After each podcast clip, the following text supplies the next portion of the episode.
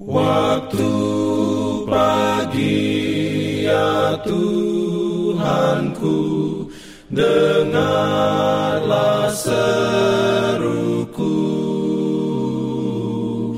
Melayang doa yang sungguh Memandang Selamat pagi pendengar Radio Advent Suara Pengharapan Mari mendengarkan suara Tuhan melalui tulisan pena inspirasi Agama yang bersinar. Renungan harian 9 September Dengan judul Karena itu mengangkat pemikiran kita Ayat inti diambil dari Mazmur 149 ayat 5 Firman Tuhan berbunyi, biarlah orang-orang saleh beria-ria dalam kemuliaan. Biarlah mereka bersorak-sorai di atas tempat tidur mereka.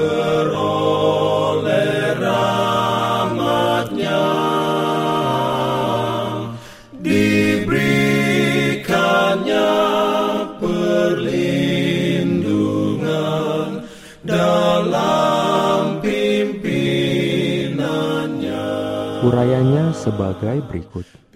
Ketika kita merasakan pengorbanan Kristus demi kepentingan kita, bibir kita diarahkan ke tema pujian yang tertinggi dan termulia.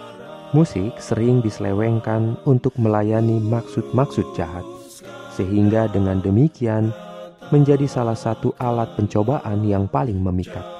Tetapi jika digunakan dengan benar, musik itu adalah suatu karunia Allah yang indah, dengan tujuan untuk mengangkat pikiran kepada tema yang tinggi dan mulia, untuk mengilhami dan mengangkat jiwa.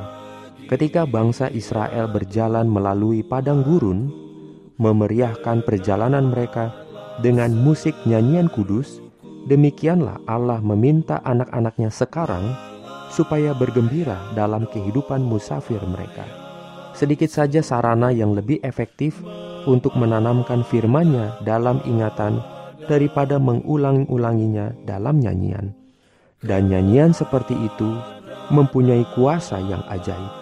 Nyanyian seperti itu memiliki kuasa untuk menaklukkan sifat yang kasar dan ceroboh. Kuasa untuk menguatkan pemikiran dan membangkitkan simpati, meningkatkan keharmonisan tindakan, dan menghapus kemuraman serta prasangka yang merusak semangat dan melemahkan usaha. Di tengah bayangan-bayangan krisis besar terakhir di bumi yang semakin kelam, terang Allah akan bersinar paling cerah, dan nyanyian pengharapan dan kepercayaan akan terdengar paling nyaring dan paling merdu. Amin.